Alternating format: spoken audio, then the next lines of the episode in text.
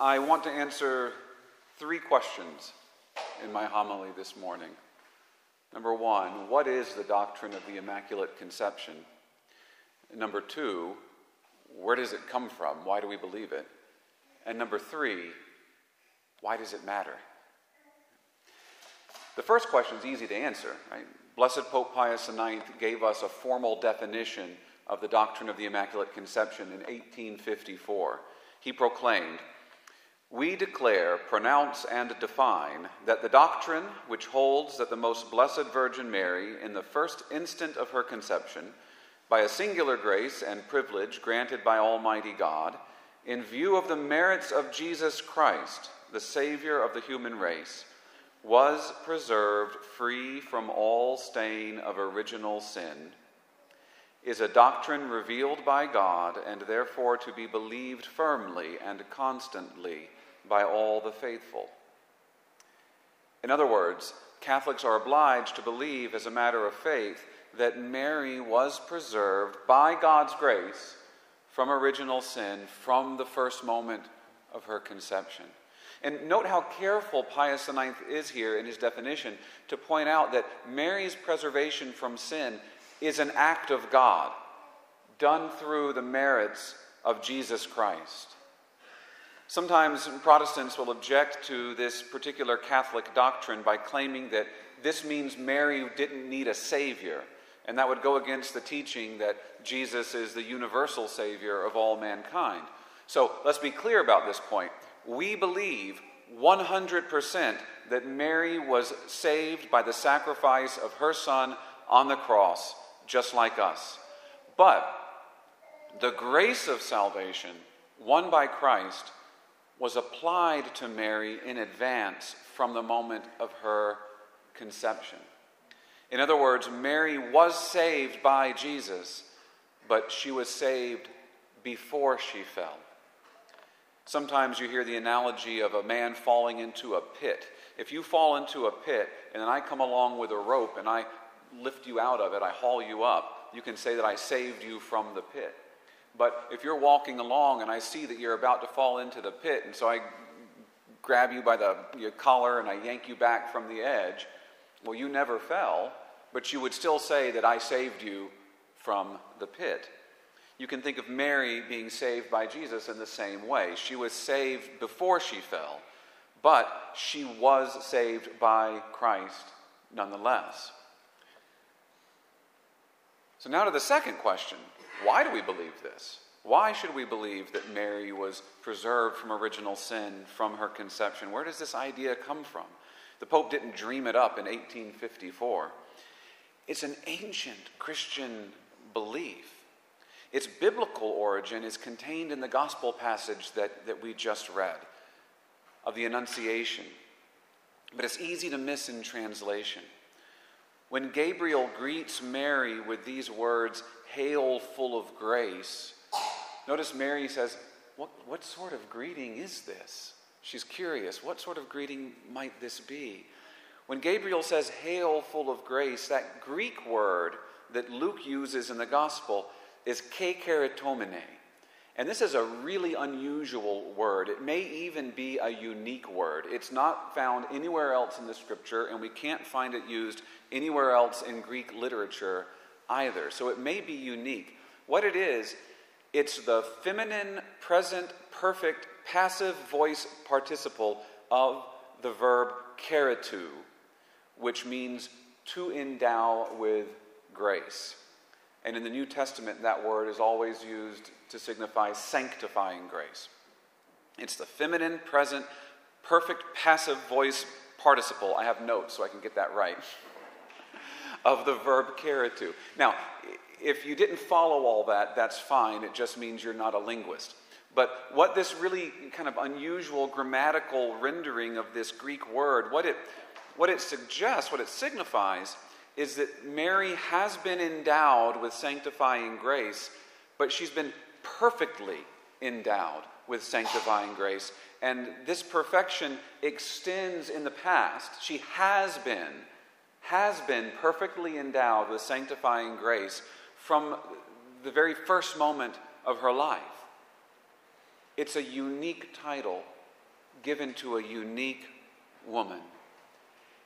It's that word that St. Jerome translates in Latin as gratia plena, and that's where we get the English full of grace. But neither the Latin nor the English really convey the deep significance of that word in Greek that the Holy Spirit inspired St. Luke to use.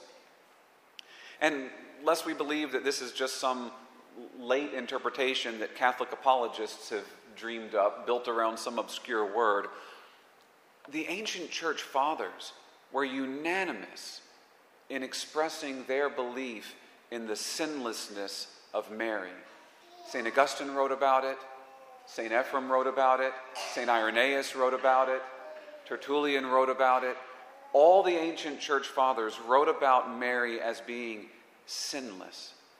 And Christian writing going all the way back to the first century, the first century, some of the earliest Christian writing that we have outside of the Bible, when they talk about the nativity of Christ, they always remark that Mary had no pain in childbirth.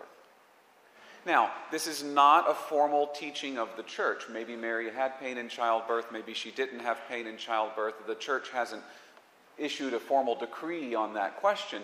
But we can ask why did all the ancient writers just assume, take it for granted, that Mary would not have experienced pain in childbirth? And it's because pain in childbirth is mentioned in Genesis as a consequence of original sin. And it was universally accepted in the Christian community at the time that Mary was free of original sin, and therefore she would be free from its consequences. And so they assumed, well, she must not have had pain in childbirth.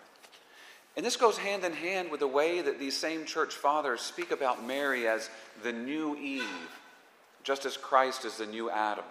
St. Paul says that just as through the old Adam all die, it's through the new Adam, Jesus Christ, that all shall live. Death came to Adam when he ate the fruit offered by Eve, and life comes to us when we eat the fruit that's offered by Mary. Mary is the fulfillment of that prophecy that we heard this morning in Genesis, which is considered the first announcement of the gospel. I will put enmity between you and the woman, God says to the serpent, between your offspring and hers. Mary is that woman, and her offspring is the one to definitively crush the head of Satan. Eve is called the mother of all the living, but that title is fulfilled in the new Eve in Mary, who has become the mother of the resurrection, the mother of the new creation, the mother of all of those who are alive in Christ. And just as Adam and Eve were made without sin, it's only fitting that both Christ and his mother, the new Adam and the new Eve, also be sinless as well. It's fitting. It's fitting, I say. Sometimes you might hear Catholics try and defend the doctrine of the Immaculate Conception by saying that, well, Christ needed to have a sinless mother to take his sinless human flesh from. And that's not what the church teaches, for the simple reason that God doesn't have to do anything.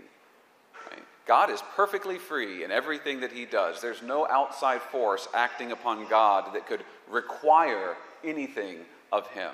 Everything God does, he does because he chooses to.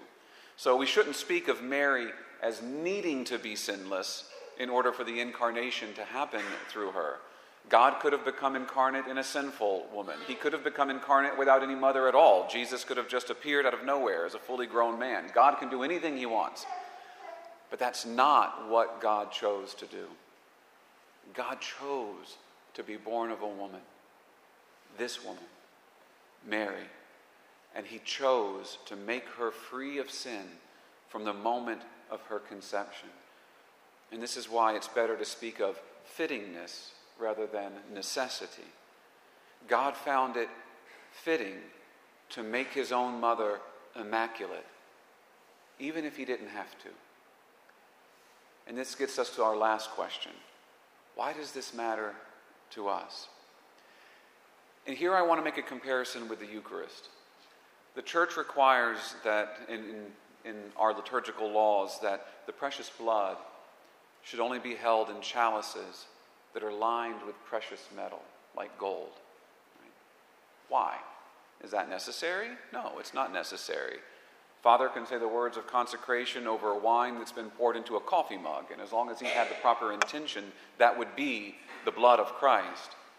The gold chalice isn't necessary, but it's fitting because it expresses in a more profound way our belief in the real presence that Jesus Christ, the divine Son of God, is really present there in the Eucharist.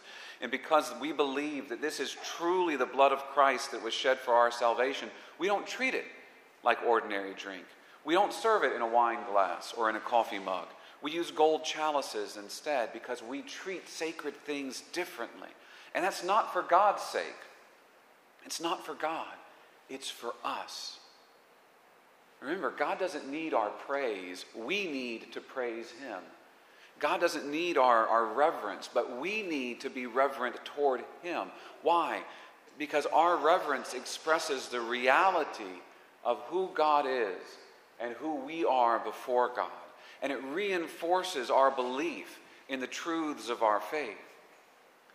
And the same thing I believe is true about Mary. Christ didn't need a sinless mother but it was fitting that he had one. It was fitting that the flesh that contained his flesh be immaculate, just as it is fitting that our souls be free of mortal sin before we receive his flesh into our flesh in the Eucharist. And we uphold this belief in the Immaculate Conception and we practice devotion to Mary because it teaches us to hold her Son in greater reverence. Mary also shows us what we were made to be. She is the model for us of what a human person looks like who is completely filled with the life of God, whose every action and every thought is an extension of her fiat, her let it be done to me according to your word.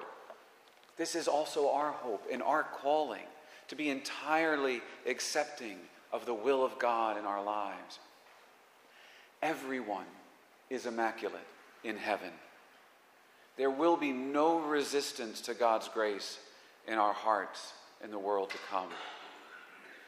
Mary had that complete openness to God's will in her life on earth. And that's why she's regarded as the greatest Christian, the mother and the model of the church. And that's why we continue to implore her help by addressing her with the words of St. Gabriel Hail, full of grace, and asking her to pray for us during the times when we need her help the most, which is to say, right now and at the hour of our death. Mary, conceived without sin, pray for us.